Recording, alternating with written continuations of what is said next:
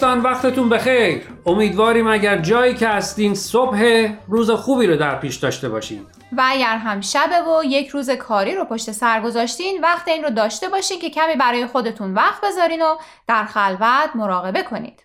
امروز هم با دو مقاله دیگه از وبسایت بهای تیچینگز در خدمتتونیم. مقاله اول عنوانش هست تربس فرصتی برای التیام نوشته سرج وان نک.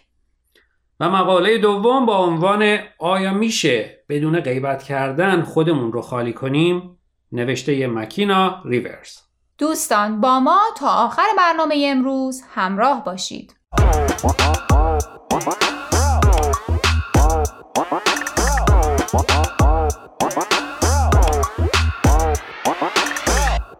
دوستان همونطور که گفتیم عنوان مقاله امروز هست تربس فرصتی برای التیام نوشته سرج وان نک سرج ساکن ساوت داکوتاست و در سال 2009 کتابی نوشته درباره مرمون ها از دیدگاه آینه بهایی. خب فکر می‌کنم قبل از هر چیز خوبه برای شنونده هایی که با تربس آشنایی ندارن توضیح بدیم که معنای این کلمه چیه. بله در آین بهایی هدف عالیه هر ارتباطی از جمله ازدواج وحدت و محبته. اما وقتی ازدواجی نتیجه عکس داشته باشه ما به قول سرج به زمانی برای التیام احتیاج داریم. اگر یک زوج بهایی تصمیم بگیرن که از هم جداشن و طلاق بگیرن طبق تعالیم بهایی باید یک سال صبر کنن. این یک سال رو دوره تربس میگن. توی این یک سال زن و شوهر جدا از هم زندگی می‌کنن. اما باید در این مدت تلاش کنن که روابط بین خودشون رو از نو بسازن و اختلافاتشون رو حل و فصل کنن تا بینشون الفت و محبت دوباره به وجود بیاد. معمولا محفل محلی که مسئول رسیدگی به امور دینی و اداری بهاییان اون محل یا شهره و هر دو نفر در این مسیر کمک می‌کنه در این مقاله سج وان نک از تجربه شخصی خودش از دوران تربس میگه و اینکه این یک سال چقدر بهش کمک کرده تا نه تنها چیزهایی درباره ازدواجش متوجه بشه بلکه به شناخت بهتری از خودش برسه. سرج میگه در این مدت که به ازدواجش و رابطه با همسرش فکر می‌کرده موقعیت هایی یادش میومده که به نظرش خیلی مظلوم واقع شده بوده و به همین دلیل از یادآوری اونها به اصطلاح خونش به جوش می اومده و حسابی خشمگین می شده. می‌دونی در این دوران دوست خوب نعمته. کسی که بشه باهاش صحبت کرد. ظاهرا سرج هم چنین نعمتی رو داشته. اتفاقا وقتی به یکی از دوستانش میگه که گاهی از یادآوری بعضی حرفها یا کارهای همسرش خیلی عصبانی و خشمگین میشه دوستش بهش میگه خیلی هم خوبه لازم داری عصبانی شو خشمگین شو اما بعدش فراموش کن. تأثیری هم داشته؟ ظاهرا. سرج میگه بعد از اینکه حسابی عصبانی می‌شده و به اصطلاح خشم خودش رو خالی می‌کرده راحت می‌شده و می‌تونسته دیگه اون موضوع رو فراموش کنه.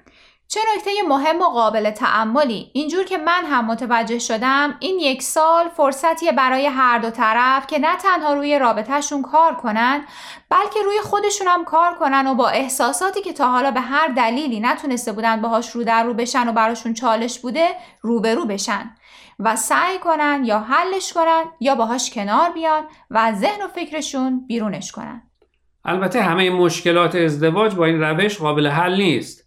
احتمالا برای خیلی هاشون باید از افراد متخصص مشاوره گرفت و ماهها و شاید سالها روشون کار کرد. نکته مهم دوران تربس اینه که حتی اگه بعد از اتمام این یک سال باز هم زن و شوهر فکر کردن که نمی‌تونن به زندگی مشترک ادامه بدن لاقل هر دو طرف می‌دونن که تلاششون رو کردن و میشه امیدوار بود که در آینده از این جدایی کمتر ضربه روحی غیرقابل جبران بخورن و در نهایت شاید بشه امیدوار بود که با تلخی از هم جدا نمیشن. دوستان قبل از اینکه برنامه امروز را ادامه بدیم می‌خوام یه بار دیگه خواهش کنم که به شبکه های اجتماعی و تلگرام Persian BM سر بزنید و درباره این مقاله ها نظر بدید. آدرس صفحه فیسبوک و تلگراممون رو در آخر همین برنامه باز هم به اطلاع شما میرسونیم. در ضمن از این به بعد برنامه های آموزه های نو از طریق SoundCloud و پادکست Persian BM هم قابل دسترسیه.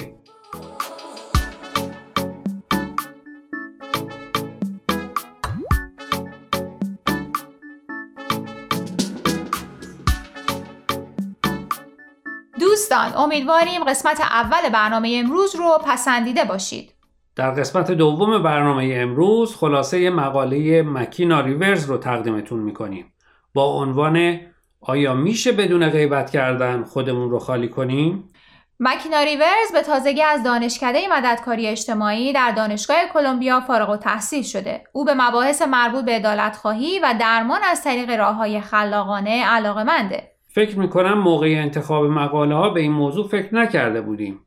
ولی متوجه شدی که این مقاله با مقاله اول برنامه خیلی به هم ربط دارن؟ موضوع طلاق و غیبت رو میگی دیگه درسته و متاسفانه وقتی دو نفر تصمیم می‌گیرن از هم جداشن فرصتی برای اطرافیان پیش میاد که نه تنها قضاوت بلکه غیبت کنن. راستشو بخوای من فکر می‌کنم خیلی کار سختیه که وقتی دو نفر دارن از هم جدا میشن دیگران خودشون رو کنار بکشن. چون به هر حال اطرافیان ناراحت میشن و دلشون نمیاد این اتفاق بیفته و بعد برای اینکه بتونن راه حلی پیدا کنن شروع به تجزیه و تحلیل زندگی اون زوج می‌کنن و بعد به هم که می‌رسن نتیجه تفکرات شخصیشون رو با هم در میون می‌ذارن.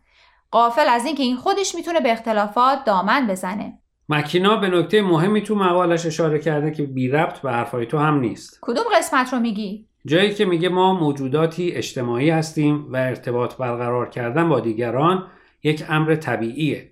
مخصوصا وقتی دچار ناملایمات میشیم و می‌خوایم با یکی دربارش حرف بزنیم و کمک بگیریم. و البته مشکل وقتی پیش میاد که با دوست و رفیق و آشنا مشورت می‌کنیم و اونا هم ما رو از روی دلسوزی راهنمایی می‌کنن. درسته.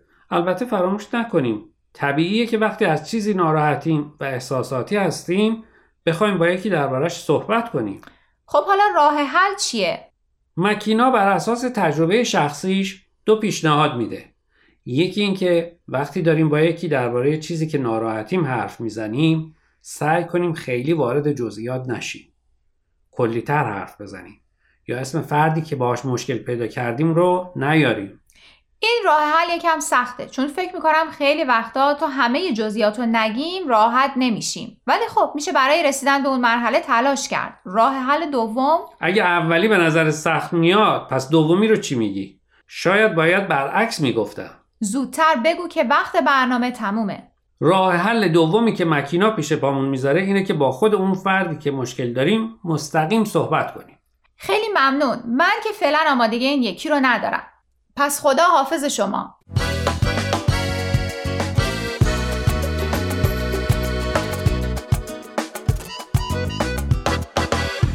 دوستان عزیز امیدواریم برنامه امروز رو پسندیده باشید. لطفا با ما تماس بگیرید و نظرتون رو راجع به این مقاله ها با ما در میون بگذارید. آدرس ایمیل ما هست info at persianbms.org اگر هم موفق نشدید که همه قسمت ها رو گوش کنید یا دوست دارید یک بار دیگه اونا رو بشنوید می‌تونید به سراغ وبسایت Persian BM برید به آدرس persianbahaimedia.org در ضمن می‌تونید از طریق فیسبوک، تلگرام، اینستاگرام و SoundCloud Persian BM به همه برنامه های ما دسترسی داشته باشید و برنامه ها رو اونجا گوش کنید یا از طریق این رسانه ها برای ما نظر یا پیاماتون رو بفرستید. اگر پادکست برنامه رو گوش کردید و خوشتون اومد به اون برنامه لطفا امتیاز بدین. خب دوستان تا هفته آینده که به سراغ مقاله های دیگه و نویسنده های دیگه از وبسایت Bahai Teachings بریم من پریسا به اتفاق همکارم فرزاد از شما خدافزی می‌کنیم. خدا نگهدار.